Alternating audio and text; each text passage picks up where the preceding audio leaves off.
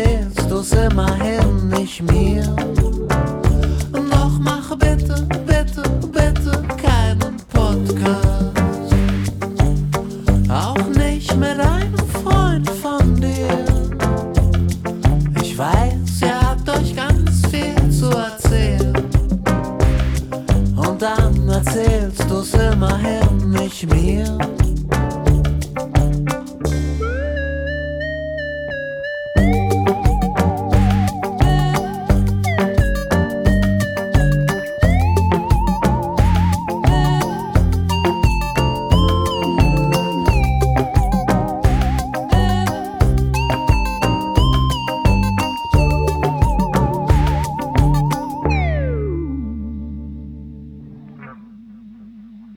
Visto che ieri era la giornata della memoria contro l'Olocausto, il Dolomiten ha fatto mm, due pagine intere dedicandosi a questo tema Mhm. e c'era praticamente mm, il titolo era Täter und Opfer, cioè vittime, Vittime e e, carnefici. e carnefici. Poi c'era mm, un piccolo, un breve testo che faceva vedere un po' tutti, entrambi i lati, dicendo effettivamente che anche tramite i sudtirolesi c'erano eh, carnefici, cioè Täter, con un'intervista a Leopold Steurer. Mhm. Poi però eh, l'articolo vuole far vedere vari aspetti dell'olocausto e del- dell'olocausto mm, che si manifestavano in Alto Adige, quindi anche per esempio c'era un focus sul, ehm, sul lager a Bolzano per esempio. La cosa curiosa, che almeno io ho percepito, poi non so per quanto sia anche l'intento di chi l'ha scritto, è che leggendo poi questi, questi questi articoletti o queste brevi riflessioni, brevi, brevi focus su, per esempio, il lager di Bolzano, di nuovo risulta che, che in realtà sì, ci sono vari- state varie figure, però più che altro il nazifascismo è stata una cosa che il Sudtirolo ha Ha subito. subito, Sì. ok.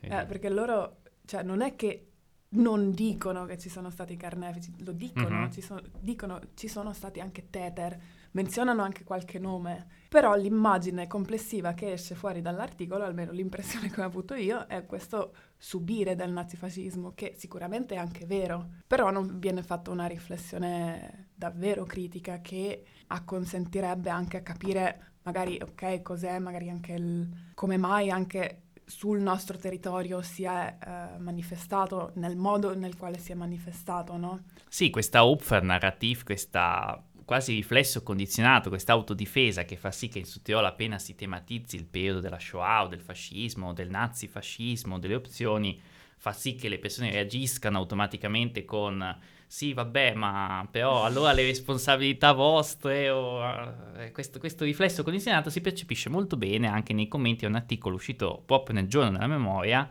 su Salto, un articolo che ho scritto io, sulla vicenda del Rhein-Michel, a cui in Alto Adige è intitolato un famosissimo calendario che esce ogni anno da ormai praticamente cent'anni, eh, un calendario popolare eh, che è edito da, da Tesi in Alto Adige, da Tiolia in Tirolo del Nord ed è intitolato, dicevamo, a questo Rhein-Michel che è stato un sacerdote nato nel Tirolo del Nord e che nei primi del Novecento non fu l'unico ma certamente è stato uno dei principali qui in Tirolo si distinse per le sue affermazioni antisemite sia su giornali dell'epoca sia appunto sullo stesso calendario. Eh, anni fa ci furono ricerche storiche su, su questo tema, quindi non è una notizia, però è una cosa su cui appunto non c'è stata una grande riflessione. Questo calendario esce tranquillamente, Rhein-Michel è il nome, appunto Rhein-Michel Volkskalender del calendario e nessuno fa una piega. Ma nel senso, non sarebbe l'unico, la, la, domanda, la tesi forse anche dell'articolo è, vabbè, magari riflettiamoci un attimo su questa cosa senza voler cancellare la cancel culture, quello che, che, è il calendario, che non fa per ora nulla di male, ovviamente da, dal dopoguerra il calendario non, ha, non, contiene più nessun tipo di affermazione antisemita, ovviamente, anzi poi fu voluto dal canonico Gamper che ha noto antifascista, però appunto la, la, riflessione anche nei momenti in cui viene ricordato questo Sebastian Rieger, sia in Tirolo del Nord che in Sud Tirolo, questo aspetto dell'antisemitismo viene sempre derubricato un aspetto secondario. Nei commenti, Valentina, appunto anche tu avevi notato leggendo poi l'articolo che sotto c'erano tutti questo flusso di persone che dicevano cose tipo... Cosa dicevano? Eh, no, cioè già nell'articolo c'è proprio questa citazione dove in un certo senso Rai Michel, o questo uh-huh. Rieger, viene non assolto, però in un certo senso reingewaschen o mm-hmm. eh, Beh, sì. sì viene fatto proprio un, un, lavaggio, non so come dire. Sì, sì, no, no, viene ripulito. Ecco, cioè, c'è scritto praticamente che, penso sia la Tesia che lo scrive, che la faccenda di Rieger dimostra che anche le persone benizionate e amanti della pace, che questo Rai Michel a quanto pare era o non era, non lo sappiamo, però la, la tesi definisce così. Sì, immagino tu intenda il sito quello ufficiale che è di Tirolia, cioè l'editore tirolese. Ecco sì, Tirolia scrive che queste persone per bene non erano immuni a, te- a terribili aberrazioni, come mm-hmm. per dire, vabbè, anche le persone per bene, come questo Rai Michel che difendeva la cultura contadina Tirolese, e era amante, mm-hmm. era amante, della patria, aveva delle, delle parti marce. Mm-hmm però mm-hmm. come tutti noi. Esatto. Sì, è un'autoassoluzione. Un sì, però dallo, dallo, stesso tempo non è che tutti poi erano fascisti e neanche... Certo. Quindi non è un automatismo che uno diventa fascismo, mm-hmm, fascista mm-hmm, o anche antisemita e mm-hmm. lo diffonde anche, cioè non, non solo lo è, ma ci scrive su. E poi nei commenti a questo articolo, sì, c'è molto questa difesa del, vabbè, è un calendario, perché ora stiamo parlando di questo, se c'è anche il calendario su Mussolini. Uh-huh. E effettivamente c'è, che è un calendario chiaramente intitolato a un fascista, a il più grande fascista dell'Italia forse. Uh-huh. Sì, cioè, appunto, esatto. Poi, ad esempio, il mio cruccio, quando faccio articoli di questo genere, io poi scrivo soprattutto, anzi sempre, solo in lingua italiana, quindi certamente la percezione magari di qualche lettore, ecco adesso arriva qualcuno italiano che accusa noi tirolesi, sudtirolesi in questo caso chiaramente, del fatto che siamo nazisti. E allora i fascisti, questa è un po' mm-hmm. la cosa. E a me poi anche dispiace perché io ovviamente sul prima dire, no, cioè, cioè ovvio, però eh, è, questa dinamica che porta appunto, come dicevamo all'inizio, le vittime i carnefici, cioè io sono solo vittima e non riesco a pensare che nel mio passato, poi non siamo noi, ma i nostri antenati, mm-hmm. siano stati carnefici, è difficile e quindi è difficile fare l'autocritica e si tende ad accusare l'altro automaticamente, senza pensare che è tutta una cosa volendo pacifica. Sì. Io sono pacifico come Sebastian Rieger. E come tu dici, cioè, io sono il primo a dire che il fascismo in Italia, però è, è una cosa non esclude l'altra. No, una scusa, cosa non eh, esclude l'altra e poi anche, come dici tu, sì, Mussolini è ovvio, però Rai Michel forse non lo sappiamo tutti, no? Esatto. E poi, cioè, che senso ha mh, mm, ripulire queste figure? Mm-hmm, vero. Ihr hört Valentin, den Wochenrückblick der Redaktion von Salto PZ mit Valentino Liberto und Valentina Gianera. Diese Woche haben wir ein etwas anderes Format gewählt. Also wir haben zuerst eine kurze Diskussion gehalten und dann äh, kommen wir erst jetzt zu den Nachrichten der Woche. Letzte Woche haben wir über Stigmen in der Psychiatrie gesprochen und den, den entsprechenden Fragebogen des Südtiroler Sanitätsbetriebs. Wer die Folge zurückhören möchte, kann das auf www.salter.bz oder auf www.radiotandem.it machen. Jetzt aber zu den Nachrichten der Woche. Es funktioniert nirgends. Er stand wegen Landesrat Schuler und hunderten Bauern vor Gericht. Heute sitzt er als Grüner im Deutschen Bundestag. Karl Bär über den neu entfachten Pestizidschrei. Ein interview con Anna Luther. L'intervista per prende le mosse da due inchieste uscite contemporaneamente questa settimana sulla Süddeutsche Zeitung e sul sito de- del Bayerischer Rundfunk, che è la, la, l'emittente di Stato bavarese, e il tema è i pesticidi e le mele in Val Venosta.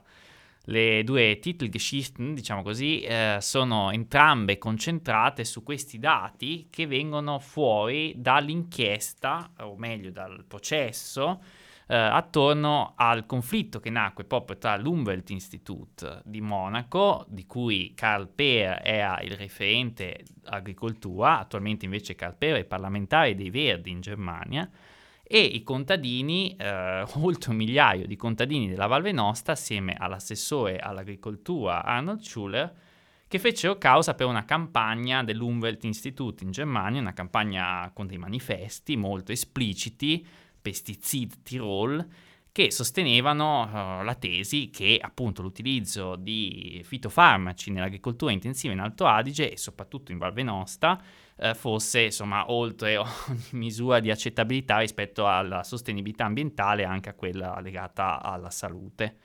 Questa inchiesta, queste due inchieste appunto dei giornali tedeschi, trattano i dati che all'interno del processo eh, sono stati eh, poi eh, sono emersi dai quaderni dei, dei, dei, trattamenti fitosanitari, perché poi i contadini sono tenuti, questo è per norme di legge, a registrare ogni volta facciano uso di pesticidi nei, nei meleti in questo caso. E i dati, che ovviamente precisiamo, sono dati di uh, sono somministrazioni legali, quindi non, non, c'è nulla fuori dalla legge, uh, però sono dati abbastanza impressionanti, quelli che poi anche i due articoli tedeschi sottolineano, ovvero che non c'è stata ad esempio giornata nel, nel 2017, perché l'anno di riferimento è quello in cui non si siano usati pesticidi in Val Venosta, Uh, che i trattamenti sono, arrivano a 38, 50, se non addirittura 50 volte per ogni meleto e che poi, però poi queste sono questioni anche a livello scientifico molto complesse, eh, anche l'uso contemporaneo di pesticidi nello stesso momento, il rischio, dice l'Humboldt Institute, di un cocktail di, di pesticidi, ecco, tutto questo possa essere un rischio per la salute e appunto per l'ecosistema. Nell'intervista Per poi ribadisce un concetto che anche all'Umwelt Institute in realtà di Monaco più volte ha ripetuto e anche i due articoli eh, risottolineano, ovvero che eh, le specie di meli che vengono utilizzate nell'agricoltura in Alto Adige sono poi particolarmente sensibili e perciò anche c'è questa necessità di utilizzo continuo di, di fungicidi, insetticidi, erbicidi per garantire appunto la produzione di mele. Il loro suggerimento da tempo è quello di cambiare, di trovare modalità, cioè specie più esistenti, così come anche tecniche diverse, macchinari diversi. Questo poi è un concetto ribadito in Alto Adige anche dai Verdi, che hanno sottolineato con un comunicato stampa che l'epoca della frutticoltura intensiva è finita non è dello stesso avviso Schuller, l'assessore provinciale, che questa volta in realtà non annuncia nessun tipo di azione giudiziaria, anzi sembra voglia in tutti i modi spegnere i riflettori il prima possibile su di nuovo questa attenzione maggiore, ma dice che la ricerca è tendenziosa o perlomeno è una lettura troppo unilaterale dei dati dell'agricoltura sudtirolese. Manca l'acqua, colpa dei cannoni? I Verdi, autobotti a causa del turismo e dell'innevamento artificiale. Vettorato, investiamo in bacini artificiali. Rispettate le prescrizioni date dieci anni fa? Un articolo di Fabio Gobbato. Wir bleiben also mit der Trinkwasserknappheit bei einem Umweltthema. Die Freiwillige Feuerwehr musste diese Woche äh, mit zwei Tankwagen Trinkwasser nach Burgeis in die Gemeinde Mals liefern. An einem einzigen Tag, am, am Montag der letzten Woche, wurden 26.000 Liter in die Wasserspeicher äh, geliefert. Grund für diese Knapp Wasserknappheit seien, wie aus einer Landtagsanfrage der Grünen hervorgeht, die künstliche Beschneiung, andererseits aber auch die trockenen Sommer und die sehr, sehr trockenen Winter.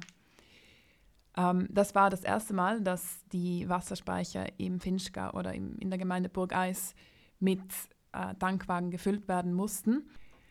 Ein weiterer Grund ähm, der auch vom Bürgermeister genannt wird, könnte der sehr, hm, der touristisch sehr, sehr starke Januar sein.